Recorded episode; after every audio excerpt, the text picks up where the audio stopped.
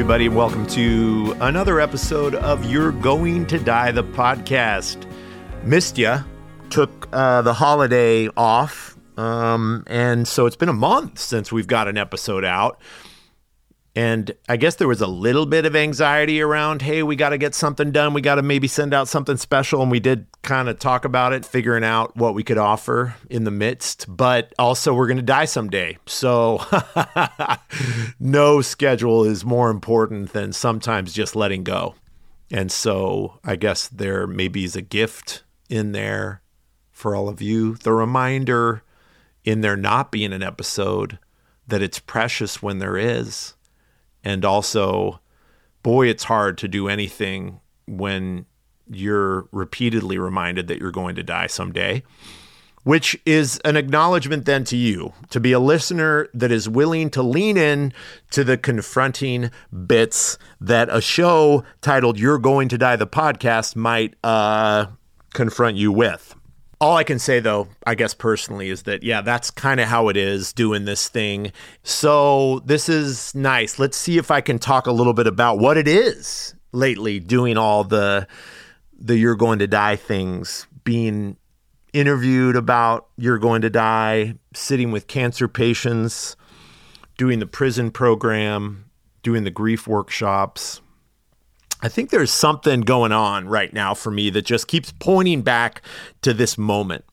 And I've touched on it a bit in this Creatively Conscious Mortality podcast, trying to articulate what it means to even just settle here right now and create this moment meaningfully. I'm alone. I'm just talking into a microphone. There's no ch- there's no like guarantee that you're all going to hear this. Uh, so then, in a way, I want to attend to it just being kind of special for me. And it's like what it feels like, say, after my mom died, or when we do experience loss that significant and grief that comes with it, the leveling of everything and this this thought dawned on me while I was swimming, where a lot of you're going to die stuff, both personally and organizationally, pops into my head while I'm freestyling through the water. And it's this idea, I think, that when death occurs, it takes away the future.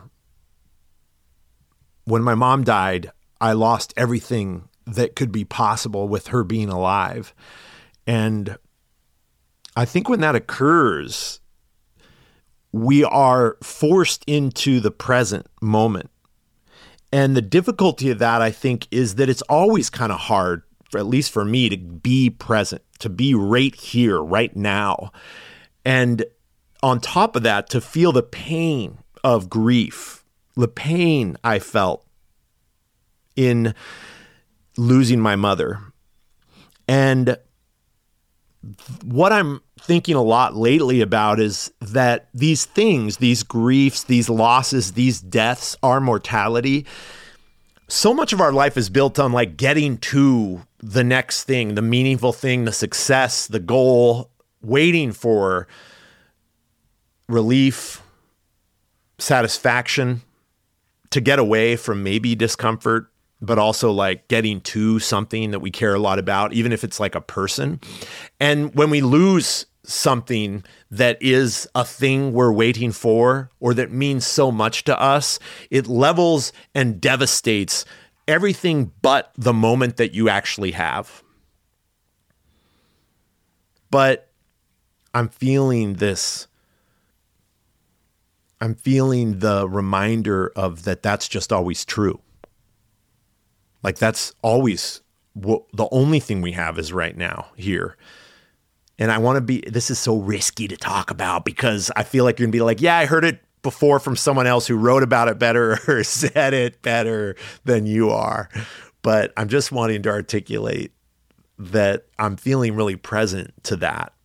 We never even had all the things to come. We don't have the relationships they're not ours, the people, the things we care about, the careers. None of that stuff is ours because ultimately it will all be taken away.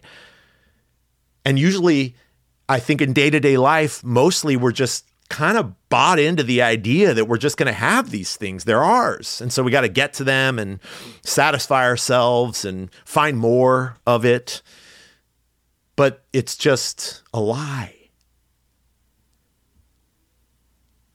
The only thing we have is right here. And we're just constantly having to deal with then like the difficulty of here it comes with all the like ways i'm uncomfortable with myself the ways i'm physically uncomfortable the ways i'm i'm i'm i'm really don't want to be in this moment because i don't want to be with me completely and so then coupling the mortality and the grief and the loss like having to face all that also with this kind of and I'm talking about what I'm doing, what I'm feeling, which is the like, uh, how do I like love myself and create the moments when I'm alone?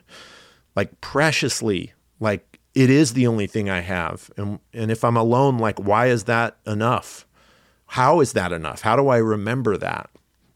And so I come into this podcast again out of a couple weeks, four weeks really, but especially the last week or so of thinking a lot about that. And then getting here and knowing the invitation is like now to be wholly here, wonderfully present to this thing, the only thing we have, all the way until it that itself is gone. Assuming, not assuming, not knowing what happens after we die, but knowing all the way up until then, we still have this aliveness here that's possible. And, and I'm, I'm talking to myself as much as any of you, but maybe it's worth something hearing me talk to myself about this. And I wanted to kind of get it out and start there with this episode of You're Going to Die the podcast. And and then feeling grateful, you know, like all these things I get to do that keep pointing back to the present moment. Like uh, the grief workshops do it. The grief space we hold with the prison program does it to me. The sitting with the cancer patient does it to me and and I think we can find these things in our life and I think actually part of that is the like chance to listen like we don't have to become a doctor and be you know taking care of people with palliative care or be a hospice nurse or or a social worker it's like we have the option to go and seek out the edge. And it's there. And it's just really trusting who who can we show up for?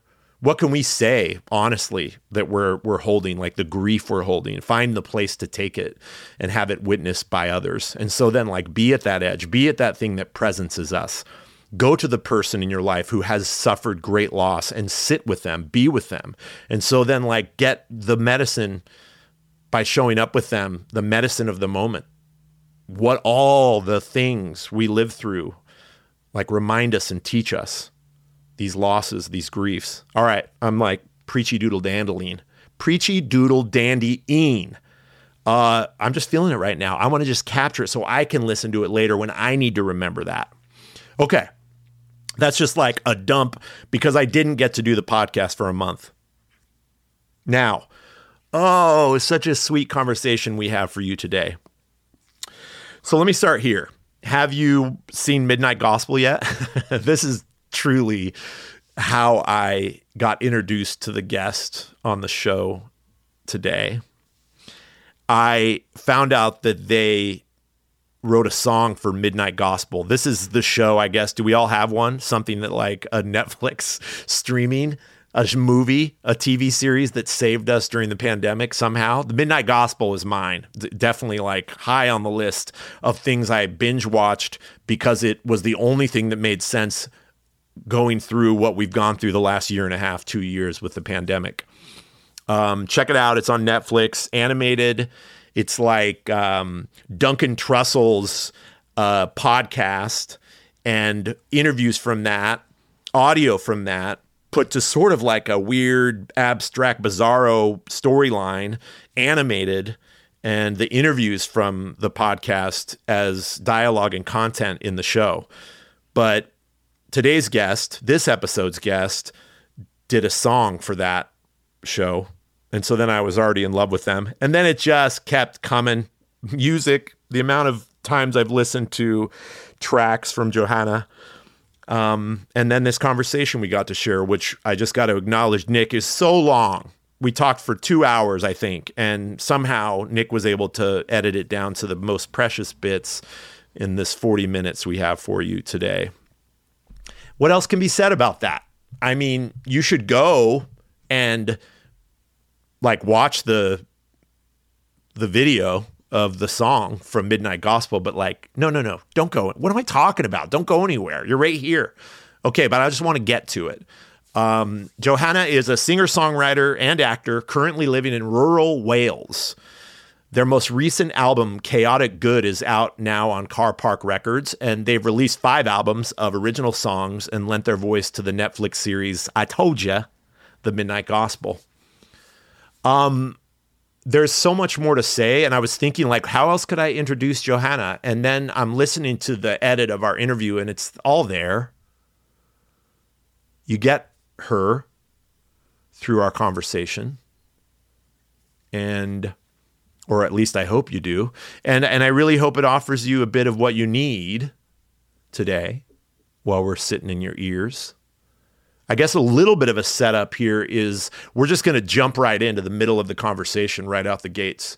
And this is Johanna talking about uh, a death, maybe really multiple deaths, an accident that she lived through. And you can go to her website and and see a little more about I don't know why I keep telling you to go somewhere else. Don't no no no no no don't go anywhere else. This is her right out the gates talking about what that was, how that was, and how I, I mean all, this is my words, but how it seems to have changed her life and led to a return to herself or some return to herself um, that she'd maybe lost since childhood. Um, and I guess in a way it does connect to what I my introduction. This way that tragedy and grief and devastating loss, like getting thrust to the edge of life, can remind us of what matters or give ourselves back to us.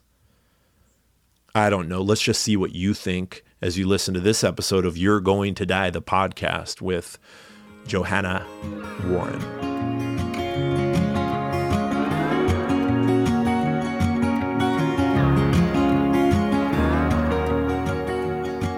Um, the story really happens in a few different acts, but it started with my best friend and collaborator, Jonathan, who went by JP, but I met him in college and he really changed my life in so many ways. I was very young and very uh, meandering and unfocused and not sure what I wanted to do with my life.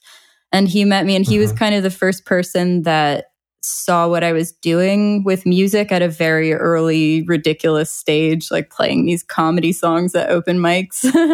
but he saw something in me and was like, You've got something there, you know, like I, I he was he said I I hear you write songs. I want to produce a record, but I don't write songs. So do you want to make an album together? And he sat mm-hmm. with me in the basement of our dorm at college and made me play through every little snippet of ridiculous comedy song that I had ever written. And that's mo- that's mostly what you had at that time was funny yeah. songs, jokey yeah, songs. Yeah, because I just yeah. I was too intimidated to even try to take myself seriously. Mm. I like wanted to mm-hmm. wanted to do something musical, but it was all like let's sail away in the Loch Ness monster's vagina during the. Uh, is that what? Is that a real? Re- yeah, that actually happened. Is that a real reference? Performed in like a rain jacket and rain boots and umbrellas with my friend. yes, yes. humble origins, um, but well, it's so wonderful knowing it's like you have a sense of humor and that's real, a part of how you're you're in the world.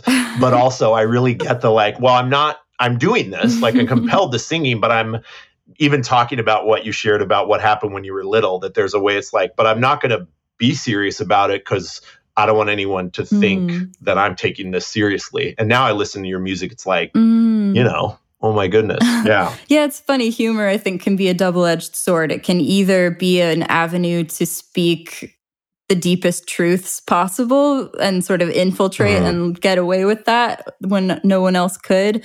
But it can also be an armor um, hmm that prevents us from being vulnerable with each other. So Yeah. but anyway, Yeah. so yeah, this guy JP, he sat me down and like made me play everything I'd ever written and we made an album together. He played guitar with me. He was the most brilliant guitar player I've ever met, like a, a true visionary, just played like nobody else did in these really inventive ways and used these little tools from pieces of scrap metal that he figured out how to use to make unusual sounds. And he was just such an extraordinary person. And um, Mm. he got a brain tumor when he was 24 and Mm. was sick with cancer for about a year and it was kind of a roller coaster he would get better and then get worse and get better and get worse and we were all just kind of waiting to see what was going to happen we had we were like we'd just been about to start recording our second album when he got that diagnosis so we were all sort of in limbo and then he eventually passed away um and his funeral was so remarkable because my story that I just shared of like, you know, I wasn't sure what I was doing with my life. And then I met this guy and he put me on the path that I'm still on to this day. That Mhm. was the story for like everyone that was there. And no one no Yeah. one knew each other, but everyone knew JP. and there was he he had the best parties. Like he lived in New York City and we would just have these incredible parties at his apartment and it just felt like this big family reunion. But then you'd ask around, so how do you know everybody here? And they'd be like, I don't. I just know JP. yeah, he totally. just brought people love it. together and Mm. and every person that he met, he would hook up their life in some way. Like, oh, I see you're doing this Mm. thing. Maybe you should do this thing instead. Um, Mm. and his party, because he knew he was going to die, so he planned this big, lavish party for his funeral on a, a boat off the coast of Manhattan with a 13 piece New Orleans jazz band and an open bar. Wow. And it was just like the most fun party, but everyone was crying and grieving and Mm. just uh, expressing so much gratitude for this remarkable individual that we all had the privilege of knowing. Mhm. Um, Did he set this up before he died for everyone? Like he was gone when this party yeah, happened. yeah, yeah. He just he knew he was Wow. not going to survive and wanted to curate an experience for everyone that he loved Hmm. to Oh go out in style. Um, yeah, which is just so so him, like so his spirit. Like even in death, Yeah. he was like, "Let's have a really good time." Yeah. And like sending everybody off, like you Yeah. said, like the influence he had on connecting people. Uh, it seems like your version of it is like the bringing you into your music Mhm. in a new way, and and how how even this party is this like celebration of that influence. Yeah. know? And still to this day, I'll meet people who just met him for one afternoon or something, but were forever changed by this person. Yeah. So wow. I was at the time, I was like 21 and a very cynical atheist. Um, hmm and when my friend died, I was like, God damn it. Like, what is Mm. this life? Like, what? Why? Where is the justice? Mm. Like that, why that guy of anyone that I know? Why, if there is a God, why would that guy get plucked off the face of the planet? Because he was the fucking best. You know, and why am I still here? Like, why, like, even because the, oh, the injustice of it all, like, even before he died, the first thing that happened to him was his right hand, or sorry, his left hand froze up like in a claw. So he Oh. couldn't play guitar. Couldn't even play guitar. yeah. guitar. And yeah. that, like, when that happened, I just felt so much survivor's guilt, just so much Mhm. confusion and just frustration about that. I was like, why do I have agency of, over both of my hands and my friend who's like the most brilliant guitar player on earth can't play his instrument like i don't even practice Mm. i don't even i'm not even good Mhm. at guitar why Yeah. where's the justice Mm. so uh, when he died i was really thrown for a loop like i just it it sent me spiraling into just a deep suicidal depression because mm we had plans too. Like we were to, I was about to graduate from college and we were to go on tour for the first time and take over the world with our band. so yeah. it really, it affected me on every level. Like he was just a close homie and then also my creative collaborator. Um, mm. So I was just flailing in his absence. Mm-hmm. Um, and then almost exactly a year after he died, I was driving home in upstate New York um, and was in a fatal car crash.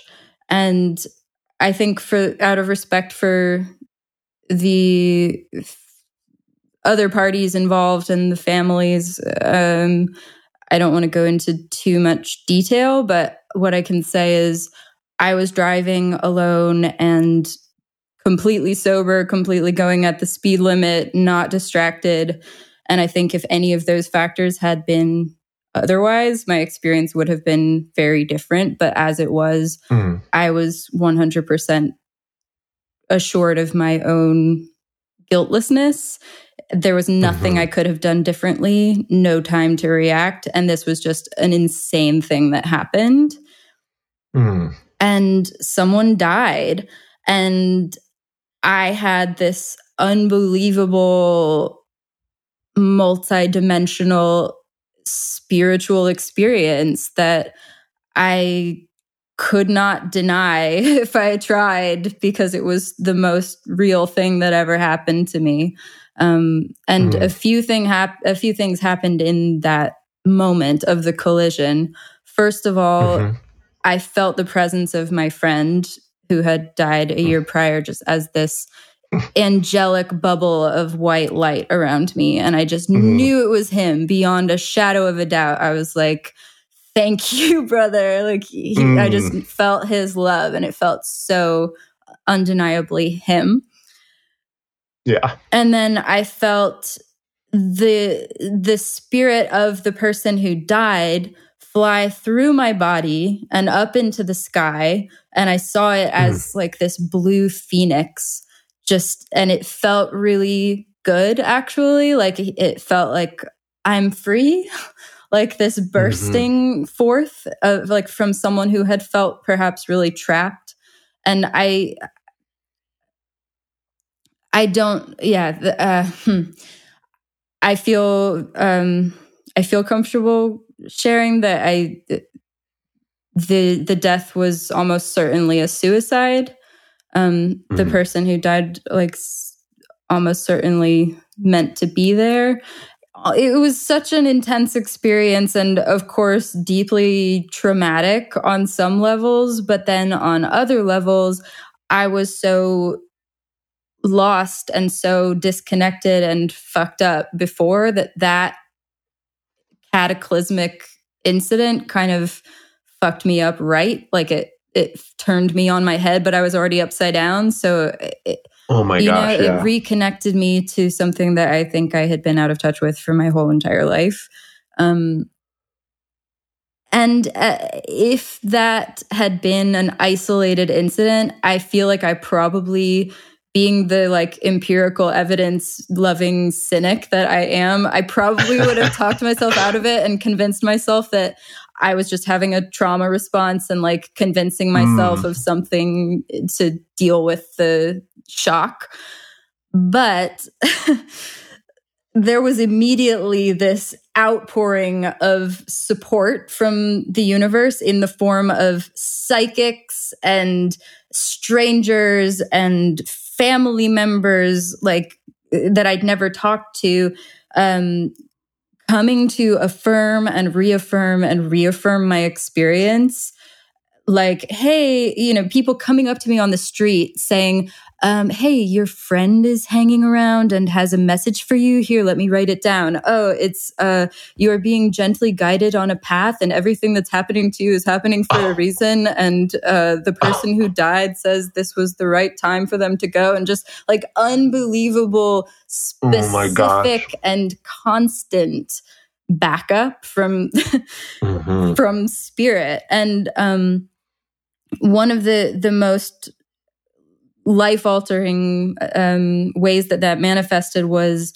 in my family.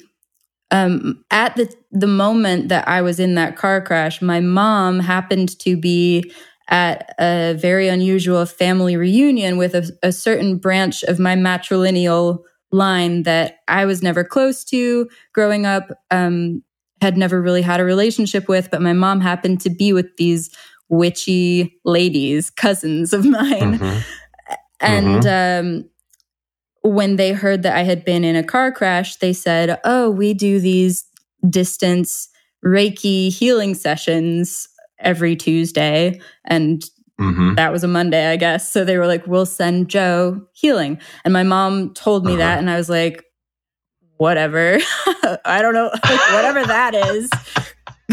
cool. Kooky cousins, like whatever floats your boat. Like, did you know them? To, did you know them to be like witches, or like, did you know that part of who they were at that uh, time? Well, the way that I was brought up and the way that I saw the world at the time, they were just like the crazy cousins that would send us yeah. books about angels on Christmas that we we would immediately discard. yes. Yes. Oh my gosh. However, um, at their Reiki circle, they channeled this information that was shockingly spot on. Like I had not told anyone about my experience of what I just described to you about like the the energetic mm-hmm. aspects of what had happened.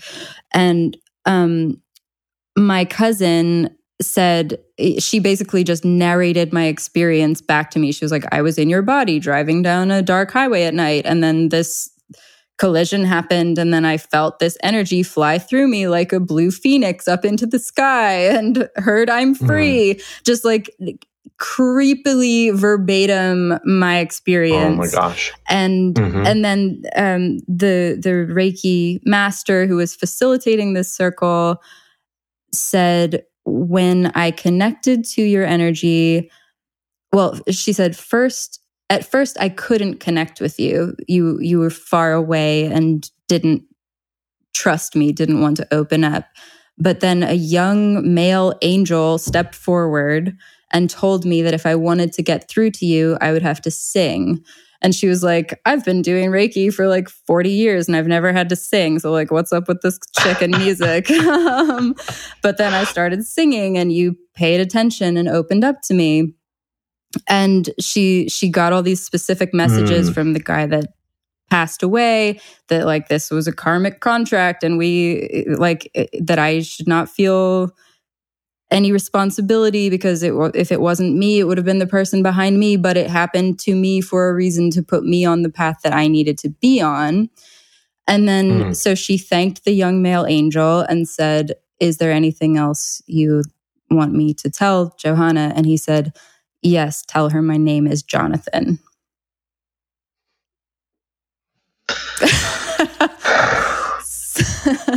So I was like, okay, what the fuck is Reiki?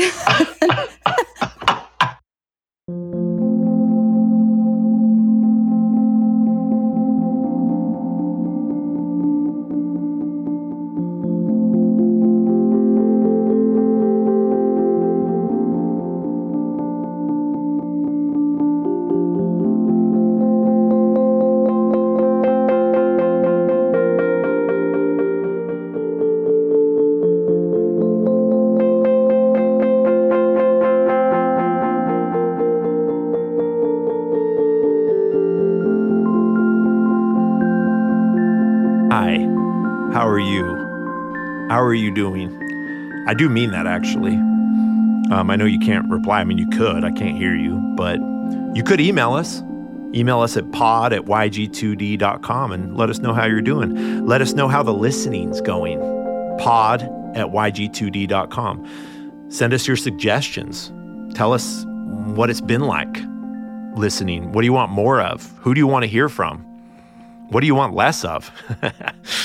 um, yeah, do that that's a, a nice way to be involved and let us know you're out there. It's it's like a version of supporting what we do. And you can also go to Apple Podcasts review option and give us a star, share a couple words. Another way to support the podcast. We love when a new one pops through.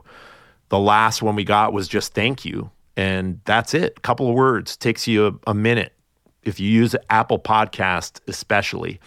But yeah, if you want to reach out and support us in other ways, email us at pod at yg2d.com. Now, I don't know if you know this yet, but we are, You're Going to Die is a 501c3 nonprofit. So any contributions we get to support the programming that we have and the podcast are tax deductible. Now, that being said, we have committed to not getting a sponsor for the last couple episodes and the next couple episodes and this episode. So we do not have an official sponsor to announce. But guess who can be a sponsor? You can be the sponsor. And that's what we're committed to growing during this month or so of episodes. Go to patreon.com. Let just keep it simple. If you're like, yeah, I want to do that. Okay, cool, do it. Patreon.com forward slash YG2D. You can go there and contribute as little as $1 a month or as much as $500 a month. Like, how is the podcast going for you? Is it offering anything? Is it worth $12 a year? Well, give it to us. Make this easier for us. And it is, like I've said before, I'll say it here again. I'm going to keep doing this thing. You're going to die. I mean, I, it's like, I, I, I, don't know what else to do. I do not know what else to do. But it sure is nice when it's easier, and your support makes it easier.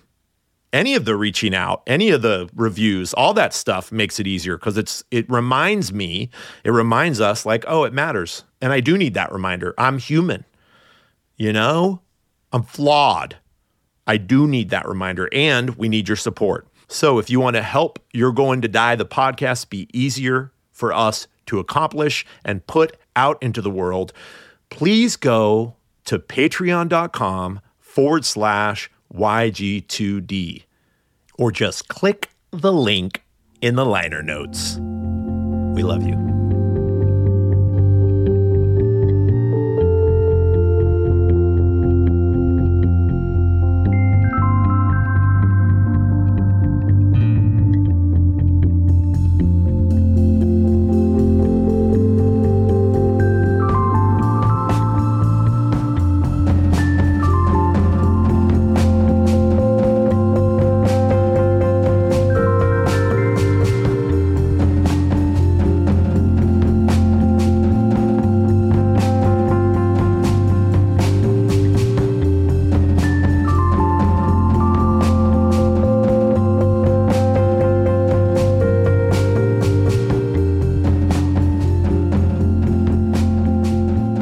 Thinking a lot lately about how sometimes the dead affect more of us than when they were alive. But I know for sure that there's people I know about and have been influenced by and inspired by and have moved me to tears and have had me laughing that only have done all those things because they are dead. And the version of that for the context and purposes of this podcast episode is via my knowing of Jonathan. And this is Johanna's friend that she talked about already in this episode, who died and played a significant role in her life and the trajectory. I get that like I need it from him through her. I asked her if she could share maybe some audio of conversation with Jonathan or some kind of video uh, of him talking. And she just looked to see what there was and found lyrics to a song that he never completed The Broken Machine. And so I asked her if we could bring Jonathan into this episode a little more. And Nick Jaina, of course, did what he does per her simple direction, which is JP was very into dissonant free jazz and experimental Japanese noise music. And um, so Nick uh, honored these words that Johanna read and sent to us for Jonathan.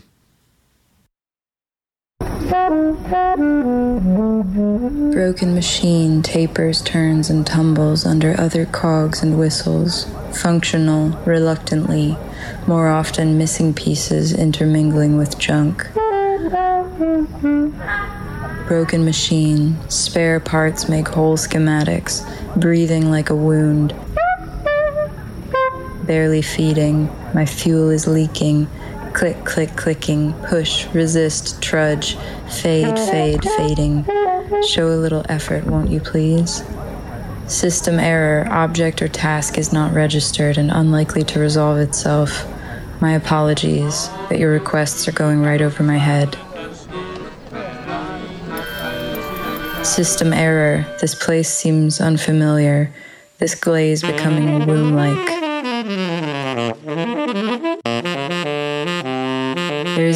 Ease to failure, comfortable glitch.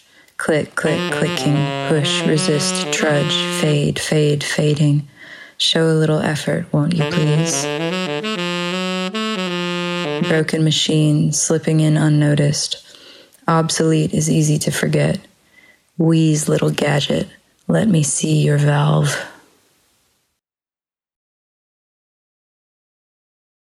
I just read um, I really love this. I just can I just read it to you real Yeah. quick? I'm I'm hoping it's just right here, Rick, really quick, accessible. Oh, um, I'm remembering what it is, and it's not. It, it's it's a John O'Donohue quote. Mm, I love him. So this is uh, in his book to bless the space between us. You know, it's like his Mm. book of blessings. You deserve to hear me read this. To acknowledge and cross a new threshold is always a challenge. It demands courage and also a sense of trust in whatever is emerging.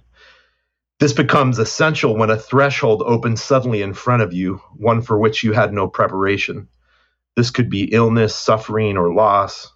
Because we are so engaged with the world, we usually forget how fragile life can be and how vulnerable we always are. It takes only a couple of seconds for a life to change irreversibly. Suddenly, you stand on completely strange ground, and a new course of life has to be embraced. Especially at such times, we desperately need blessing and protection. You look back at the life you have lived up to a few hours before, and it suddenly seems so far away. Think for a moment how across the world someone's life has just changed irrevocably, permanently, and not necessarily for the better. And everything that was once so steady, so reliable, must now find a new way of unfolding. Though we know one another's names and recognize one another's faces, we never know what destiny shapes each life. The script of individual destiny is secret. It is hidden behind and beneath the sequence of happenings that is continually unfolding for us. Each life is a mystery that is never finally available to the mind's light or questions. That we are here is a huge affirmation. Somehow life needed us and wanted us to be. To sense and trust this primeval acceptance can open a vast spring of trust within the heart. It can free us into a natural courage that casts out fear and opens up our lives to become voyages of discovery, creativity, and compassion. No threshold need be a threat, but rather an invitation and a promise. Whatever comes, the great sacrament of life will remain faithful to us, blessing us always with visible signs of invisible grace. We merely need to trust. Wow. Woo. I mean, that's what you're talking about. I wish that was so much of what I wish that was how I was talking about it. Damn. no, it is though. I mean, like really, I know what you mean, right? Like if I could write like him and speak like him. But glorious. That's that's how your storytelling and what you're Mm. sharing right now is impacting me. Like it Mm. does have that potency and like clarity to connect to the way he puts it, Mm. you know, and Sorry, I'm glad Ooh, I got to read that to you. Oh my strange, God, thank strange, you. oh, strange so interview where I'm like doing readings throughout, but I was like, I gotta, I just have to read it. I have to read it to you. That was perfect. Yeah. Mm. Yeah. And so, yeah, it's so relevant that, that part about like life needing us. Mm-hmm. Yeah, so beautiful and so strange how we uh, could ever convince ourselves otherwise. Like we make ourselves oh strangers gosh. on an alien planet or something. and that's how I felt and still sometimes feel, to be fair. Mm, but sure. But that sense of belonging and being needed by life that's mm-hmm. i think it's very hard for us to do as humans sometimes because it's uh, like i think our story is like we're just making such a huge mess of this we are just mm-hmm. like fuck ups and i think the sooner we can get over that the better off we'll, we'll all be because it's hard to even want to make an effort if we hate ourselves and feel like mm. we shouldn't be here you know but mm-hmm. if you f- allow yeah. yourself to feel loved by life, then you it, it, becomes easier to like be of service and show up in a good way. Yeah. Mm. Mm. Yeah, I, I really appreciate that. And I also appreciate you acknowledging that it's just not always accessible mm. or available to remember. Um, you know, when we live in a, a world that's that can be very like numbing mm. and and um, traumatizing mm-hmm. and and the collective of we you know how we're just kind of the onslaught of what you just described we carry as a burden of ourselves like mm. that we're ruining things yeah. and and destroying the planet mm. and each other mm. um and i guess my question then would be and i've been thinking this is like how did how how do you get back to mm. that when you're when you're not feeling it you know what are your practices for getting you there and mm.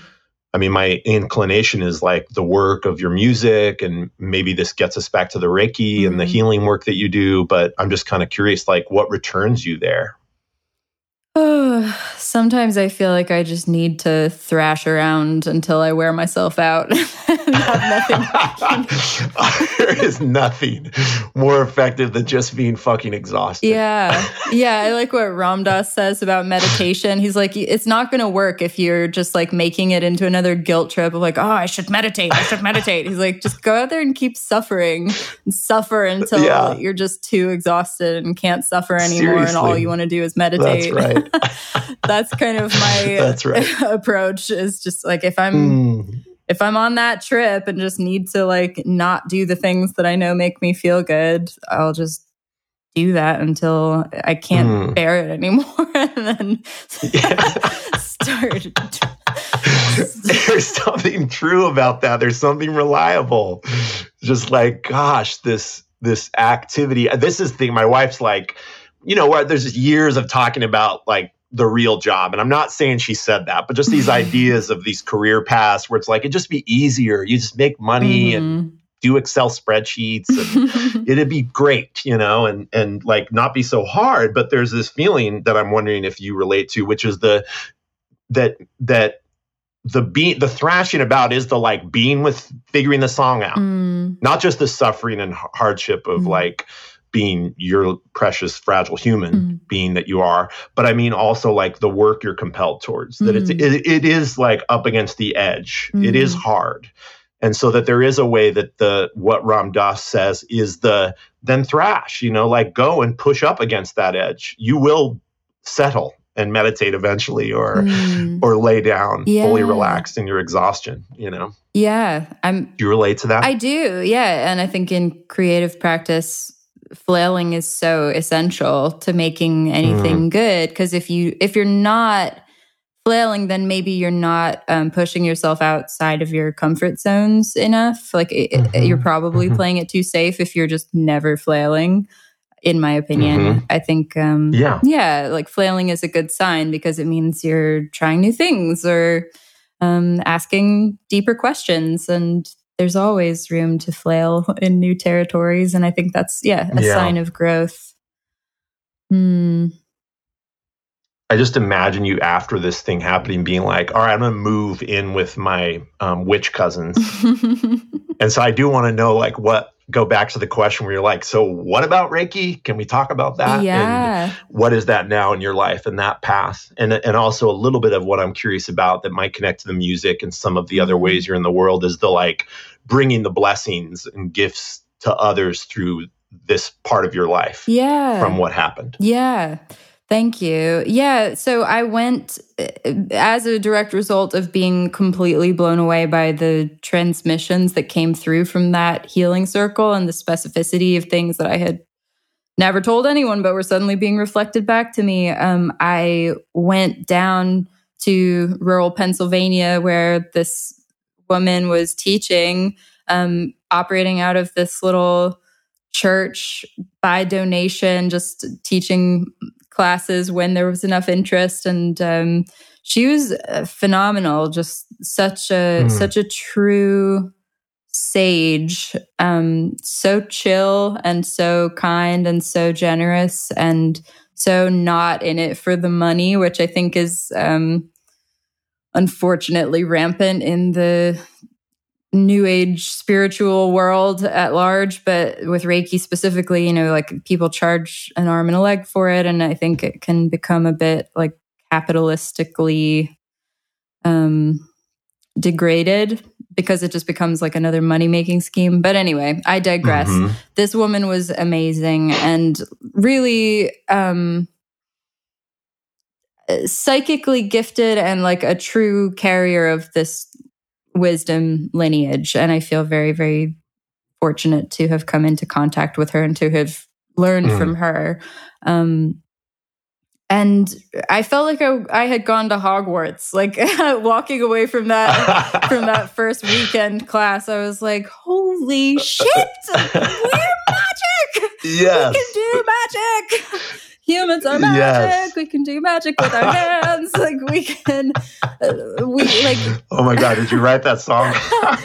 I was so happy because I had always mm. I was mm. such a magical child and was so obsessed with fantasy novels and like mm-hmm. drawing pentagrams in the sandbox to invoke my unicorn lover and stuff. But you know, these things get conditioned out. Of oh my god, my daughter would be so happy to hear this. She's gonna love that line. I was convinced and convinced my first grade class that I was an elf, that my parents were not my real parents, and when I Hell hit yes. puberty, my ears were going to grow pointy, and my my real elf family was going to come back for me finally. Um, yes, love and it. And ultimately, that happened. I think that that really yeah, happened. that's what happened. that is what you went through. I feel that like oh this the time that still is possible for showing up and finding like kids do that it is magic yes. that there is magic and and I know we got to it through books but I also think when you're a kid too there's just the coming upon the crazy fucking thing mm. in the world mm-hmm. that you've mm-hmm. never seen before like I don't know uh, even a unicorn mm-hmm. like the mm-hmm. idea of one but I, my version of it is like you know doing mushrooms mm-hmm. and like during that trip the back end going to the beach and never having heard of bioluminescence before, yes. coming upon it at the beach yes. and being like, what is going on right now? Yeah. An adult man who hadn't known about a thing and feeling that return to what you are compelled towards and like that the Reiki and the, that work brought in or brought back to you, which is like, there is magic. There is. Know? Yeah. And I think, yeah, mushrooms for me too have been such potent teachers. I mean, bioluminescence are literally amazing, whether you're tripping or not. Oh, but like the exactly, you don't need mushrooms. but for me, like the my first experience with mushrooms, I remember just being mesmerized by a banana and like staring mm-hmm. at the mm-hmm. fructose molecules in a banana and how sparkly they were, and I was like, this has mm. been here all along, right under my nose. And I just have forgotten how to see like this. And it's just like yeah. just changing the lens through which you're looking at life. And I think mm-hmm. we are mm-hmm. just so conditioned to see things through a really boring, lame pair of goggles. that's just all about fucking money. Like it's all so mm-hmm. dull and fake. And mm-hmm. th- yeah, th- there there are ways, whether it's psychedelics or meditation or Reiki or whatever, whatever you need to do to swap out those goggles to put on some sparkly, yeah, magic goggles again. There's plenty of magic mm-hmm. if you're looking for it. The world is made of magic. Yeah. Um, mm-hmm. So yeah, that was for me. That was like my big initiation back into the realm of magical thinking. That was my happy place as a young child. I loved to interact with the world in that way, just singing to the plants and talking to the mm. bugs and making yeah. potions out of berries, and that was my life. and that's my life again. like I came yeah. back, and yeah. Um, yeah. So, I mean, Reiki, you know, for, for anyone who doesn't know what it is out there, maybe I should just give a little like brief yeah, spiel. Please. So it's a, it's an energy healing modality, um, from Japan. This Japanese monk channeled this information whilst meditating on a mountain. It's a synthesis of ancient energy medicine techniques from Japan and China, Taoism, Shinto, but all kind of um, condensed into a modern system of symbols and techniques and practices that can be taught and shared in the modern world. Um, it can work at a distance, like space and time is no object because it's working mm-hmm. on um uh, like another dimension. So you can mm-hmm. in in there are three levels generally that you're taught and attuned to. So reiki 1 is like generally in person you can do it on yourself or someone else through channeling energy through your hands. Um but level 2 allows you to connect to an abstract situation, a past event, a future event, a person who might not be in their bodies anymore, um, someone on the other side of the world. So that that to me has uh, opened up a whole other can of worms that really would generally, I think, fall into the category of mediumship for as far as most people mm-hmm. are concerned. Like um, encountering spirits and receiving messages whilst healing sending healing to someone generally sending healing to someone who is in a body but then i ha- have had a lot of experiences of meeting loved ones and um yeah people who are no longer earthside. So you might be like don't I, that's not important. Don't ask that. So do anytime I ask a question like you're, you're wasting our time, just say so. but I'm wondering if uh, you know, do you feel like something occurred then that placed you energetically with the ability to do this work, or do you think what happened led to you like honing these skills mm. then, or both, maybe? I think probably I if I had to guess, I would say I came into the world knowing mm-hmm. who I was and then had it conditioned out of me and became very sick and very sad and very imbalanced and highly medicated for like psychiatric stuff from a really young age. Like I got really depressed when I was 13, which was about the time that I stopped believing in fairies. mm-hmm. And life just got yeah. really sad. And I was like, I don't really know what I'm doing here anymore. You know, I don't know how to mm. do this middle school thing. I don't like it here. But I didn't have adults in my life who were able to just have a real conversation with me. They were just like, uh oh, she's cutting herself. Let's put her on medication, you know? And then that mm-hmm. sent me mm-hmm. spiraling because I was a young person with a developing brain and was put on stuff that then affected my development and then needed more medication down the line and was having side mm-hmm. effects that needed more medication. So I was by the time I was like 20, I was on different like 10 different pharmaceuticals and had mm. no idea who I was. And um mm-hmm. and I think, you know, there, there's something in there that I feel some somewhat impassioned about which is I think in our society um psychic gifts tend to tick a lot of the psychiatric boxes that can look like schizophrenia or bipolar disorder. And I'm not saying that these things are not real and should not be uh, attended to with medical professionals. But for, sure. for me personally, in my experience, I think there was, um, I was diagnosed as bipolar 2 when I was 20. Um, and I don't really identify with that at this point in my life. I think I it was I was a, a, victim of circumstance in some ways and just like not supported by a system that just fundamentally did not understand who I was.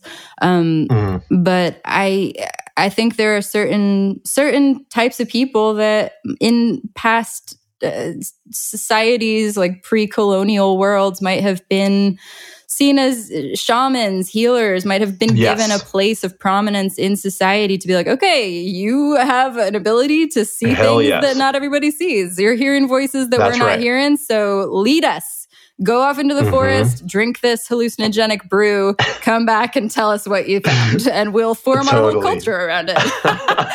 you know? Totally. Totally. but that doesn't happen anymore. It's just like there's it's mm. like, oh, you're not you're not doing your homework. Here's some some meds, you know. Mm. Um, yeah, yeah. So it's again a delicate subject that it's hard to even talk about because uh, everyone's everyone's experience is so different with these things. But right. But for me, I feel you you keeping the, the way you've shared and and put words to it feels like there's the the room for it. It's like the the version of a being in the world that I anyway, yeah, I just want to say I feel like you really spoke well to it and and most importantly like explained your experience really really succinctly and Thank you. Um thank you for that. Yeah. Thank you. So, I guess yeah. for me, I don't know where I would be now if I hadn't been reminded that there are options for um i don't know like being a magically oriented adult and to be given to give myself permission to have psychic experiences that i'm not afraid of that i'm not telling myself are like something to be concerned about as psychiatric experiences you know like i can mm-hmm. go into visionary states very um readily and i think if i hadn't had certain kinds of support or met certain people at the right times, I might have like institutionalized myself because it might have been really mm-hmm. scary. Mm-hmm. But yeah. I'm really glad that I have found a framework to give myself permission to be like, okay, like somebody's grandma's mm-hmm. in the room and she's got something to say yes. and I'm not crazy, you know? Mm-hmm. Yeah, me too. I'm really glad too. Thank you. I mean, I really mean that. It's like it's like uh, I need to know that. Mm-hmm. It's I've been saying feeling that through this conversation, but like with Jonathan, or you know, a version of that. Um, like I need you to be this in the world. Like we need you to be this, so we can remember. Mm. You know. Hmm. Yeah. So thank you. Thank you.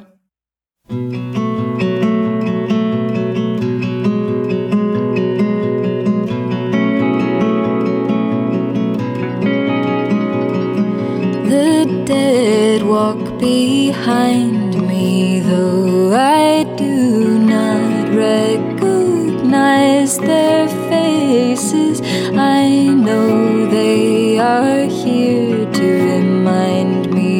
the space between the spaces.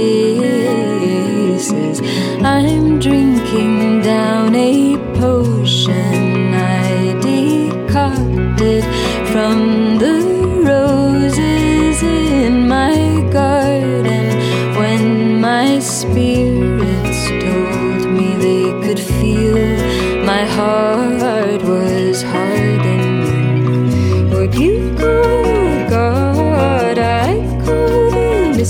mysteries of the universe. What difference does it really make after all? If we had another chance to do it right, I'd give it all I have had, just like I did before when you left me with nothing at all. The darkness this has brought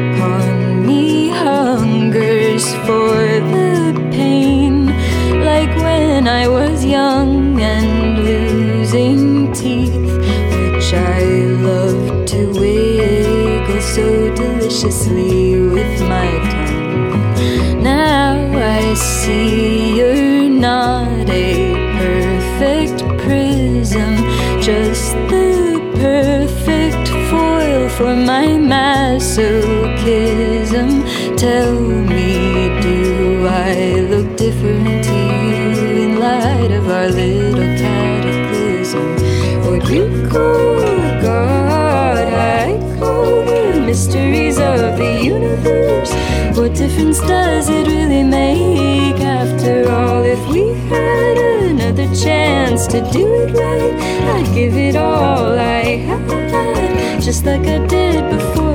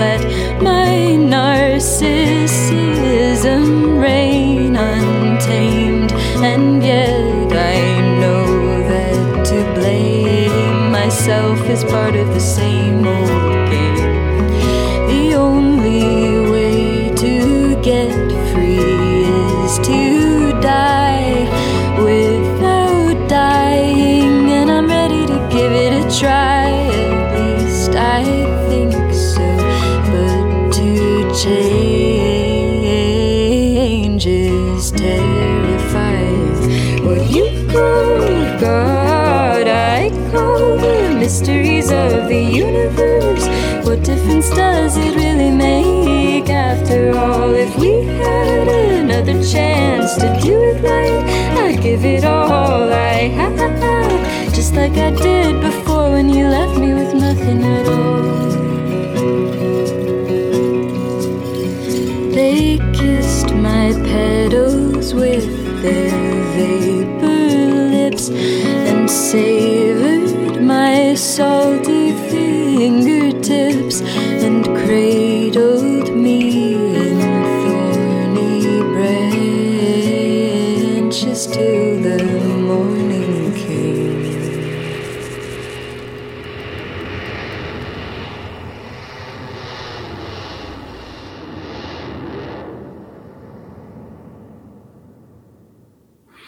That was Rose Potion from Johanna Warren. She asked us to include that in the episode. And if you want more of Johanna's music and all the things she's up to, because it's a lot more than music, you can go to her website at johannawarren.com and we'll pop it in the liner notes for you. And you can also check out Johanna's Bandcamp page, johannawarren.bandcamp.com. And Johanna has their own Patreon page, patreon.com, Johanna Warren. And we'll put all these links in the liner notes. Nick uh, Jaina, hello, how are you? Hi. Nick Jaina, I wanted to talk to you about something that connects to Johanna and the conversation we had um, in this episode, but it's bringing us back to the introduction. And it's this feeling I've been having lately about really the truth that we only have this moment. I even think like this moment really we have it all the way until we die. Like even the dying are just that's all they have is that, and uh, right up until the edge. And so I kind of wanted to check in with you about that kind of theory or feelings on it. Anything that comes up from you for you. I wonder if we're afraid of the moment because a lot of moments are actually criminalized, um, literally. I've been thinking about you know these eruptions of violence when when someone uh, shoots somebody or, or or does something transgressive. Um, I know this is a weird way to put it, but those things happen when someone is living in the moment. Like to say, like they're not thinking about the consequences of.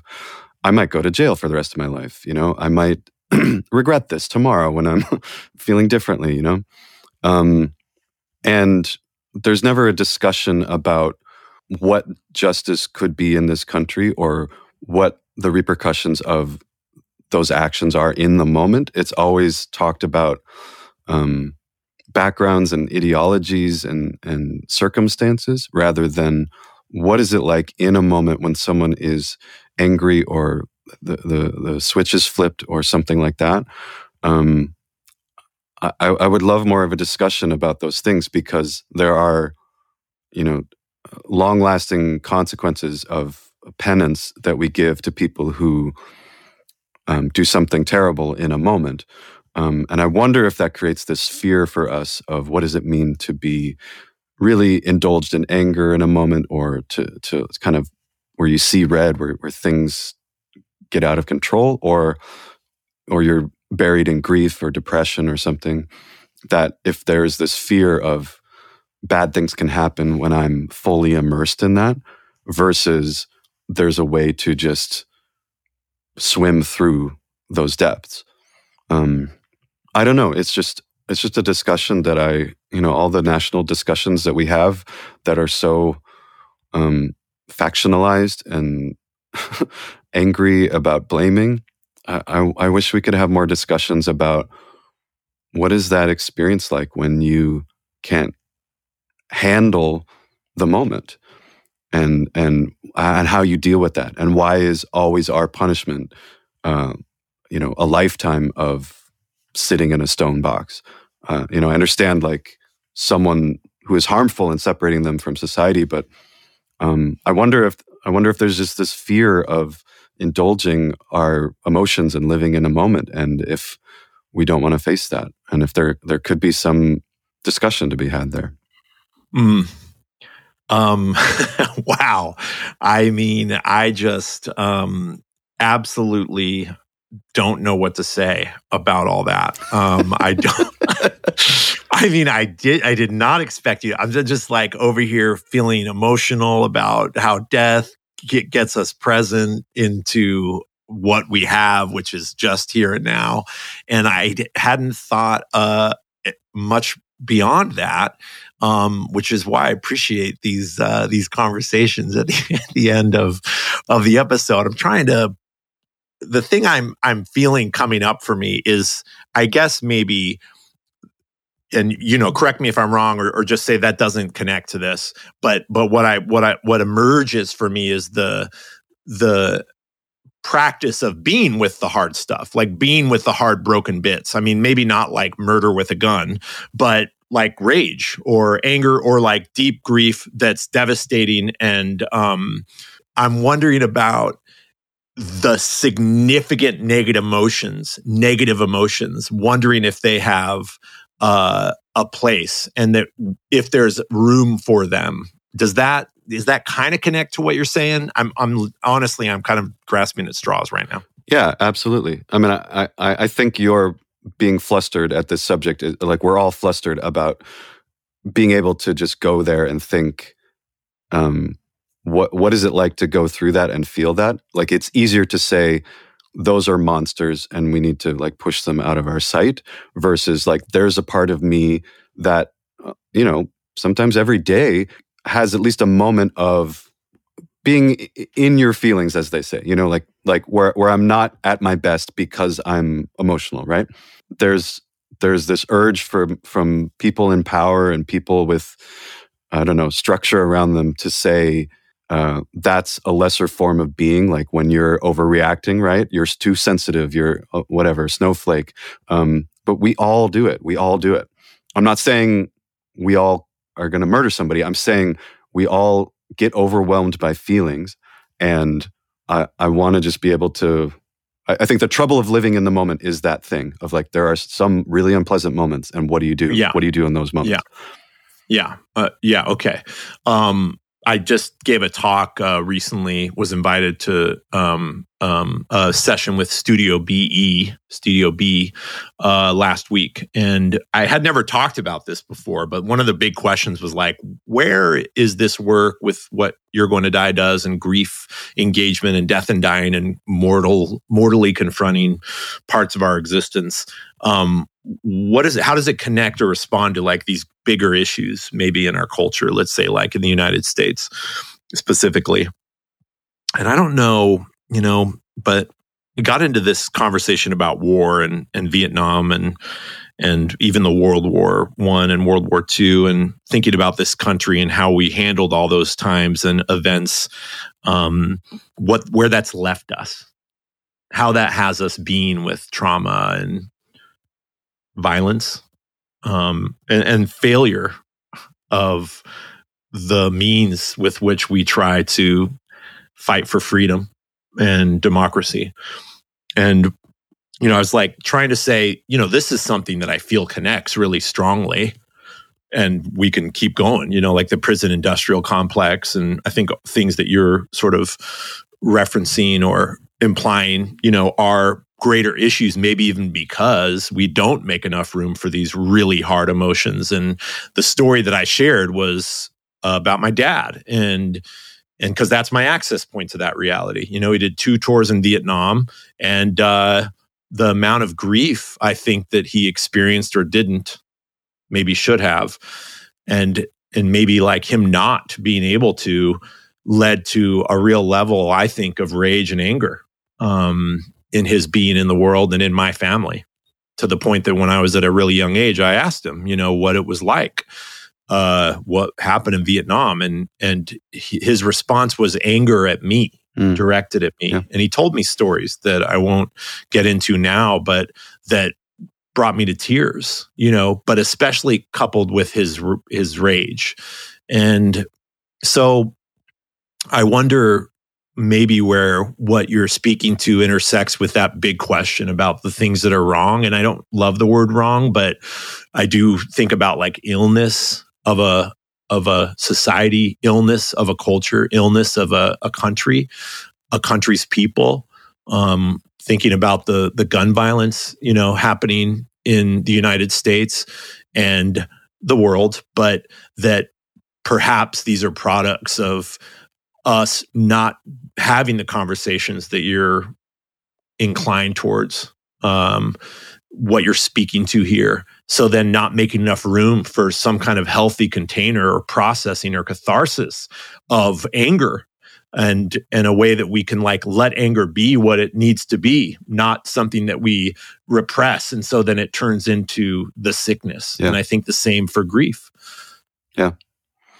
Yeah. And I think there's generally two kinds of people in this regard people who swallow the feelings and say, I'm just going to end this in my body. You know, I'm not going to like lash out.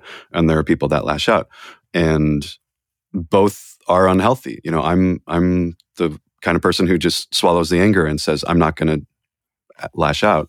Um, that does damage too. And I'm trying to figure ways to responsibly, I don't know, break a dish, yell into a pillow, like, like things that I've, even that I've never allowed myself to like let that go out because otherwise it really does damage as much as I tell myself I can handle it I can handle it mm. it does damage and the same with it, it, all you know progresses towards depression or exhaustion or sick or actual physical sickness when you're not mm. letting that out and I would love yeah I would love a society that just allowed for that discussion more mm. you're supposed mm-hmm. to like go to this fucked up war across the ocean and see all this trauma and come back and have no place to process it. Like mm. that's that's a that's a crime in itself, you know. But mm-hmm. but we mm-hmm. do that to so many people. There's so much trauma just this last 18 months that we're not yeah. allowing. So uh, you know, you are more aware of that than than anyone and offer uh, more spaces for that expression than than most people uh, even know about. So you know, hmm you're on the right track is what i'm saying. Mm. well i don't you know i don't know. I think there's this long game you know for me in hoping that decades of doing this i could maybe finally say definitively that it's worthwhile or it makes us healthier. Um, i think what i've been feeling lately is a little bit of the okay there's something here that i am actually integrating out of this which is that like actually the opposite maybe of what you're describing. I think I grew up throwing a lot of tantrums and really expressing my anger. Mm. Um, and really into my adulthood too. And so then finding it, and this is after, you know, about in reference to something you shared when we weren't recording, but just the kind of day where things are sort of combative or up against you and where that leaves us and how that has us feeling. I have inclinations from my life to really express it well. And actually, what connects to what I shared in the introduction of the episode and and what I'm bringing back into the end here is this pointing to the present moment and the here and now and that what I needed yesterday when I had a day like that was to stop you know and and know that if I kept pushing through with trying to get things right or fix things I was going to have one of those moments of upset where the upset is happening to me more than I'm letting myself express something healthily. Mm-hmm. And so I just took a moment, you know, like I've been doing really more than ever, which is to go and meditate for 10 minutes and just like look at it. And uh, it feels boring saying it out loud because it's just like, okay, meditation. But for me, and the like kind of room I need for the feelings I have about my life and what's going on in my life in the world. I do need more stillness to just observe and not have the emotion like carry me away and become what I am, rather actually have it be the thing I'm observing move through me anger, grief, whatever it is, but have like presence of being with it and um, wash it past like the river that it can be. Yeah until the next still water comes. Yeah. Um, but maybe not even for that, more for the tr- tumultuous whitewater rapids, mm-hmm. like being able to be like, okay, fine, I'll go sit in my daughter's room on the floor and like be with you. Okay. Mm-hmm. You know, yeah, you deserve that. Yeah. Uh, imagine if we called meditation just stopping and imagine. Yeah you know all these great problems that we have that we think are just insurmountable like how many actually could be solved by stopping those moments of if you just stop and sat down and put down the weapon right now, like this wouldn't escalate, this wouldn't happen, you know. Um, I know that sounds like dreamer imagining, but I mean, it's well, what if, like, where, like, somewhere it would be different, you know? Yeah. Like, it's not that it maybe wouldn't be the end all, be all the gun violence, but just like, what would it be? And it is that. It's like the salve of returning to the grief workshops and this podcast and and like going into the hospitals like you say like doing the right thing or on the right track. I don't know but you know it's just letting go to the attachment i guess of it actually being the definitive answer to all things but knowing that it is an answer that there's something there waiting for us some kind of medicine yeah. some kind of healing. And as much as i you know very left liberal would love uh, the strictest gun laws in the world. I don't think that would solve all of it either. You know? Yeah, you're um, right. Versus like we could be sitting on a pile of guns and be so at peace with our emotions and not be using them. You know, like like, and I feel like we sometimes get sucked into this idea that our answers are going to come legislatively or the, or the most charismatic politician on our side who will change it versus like all of us stopping and calming down and breathing, you know? Yeah. Well, thanks, Nick. Thanks for your being in the world and your thoughtfulness. Oh, oh. Thanks for all your hard work on this episode. It's good to be back at it with you. Yeah, me too. And thanks to all you listeners out there. So grateful for all of you. And as I mentioned earlier in the episode, if you want to support the podcast happening in the world, go to patreon.com forward slash YG2D and become a patron today. And also email us, reach out. We're here. We want to hear from you. Um, and if you listen to the podcast on Apple Podcasts, pop a review in there, hit a star for us. Even even a one star would be fine. We want to know all the things. Um, but if you're really feeling it, put some words in there. Leave us a worded review. Uh, but I think that's it. I think that's all I got. I got nothing else in this app. You got anything, Nick? Um, if you like the instrumental music in uh, these episodes, I have an instrumental album of music me, Nick Jaina. Uh, I did a soundtrack for a film called All Sorts, and it's available on all the streaming sites, uh, including the song you heard in the middle of the show called Crystallizing Everything. Awesome. Thanks, Nick. Yeah. Thanks, everybody. We love you. Until next time, bye bye.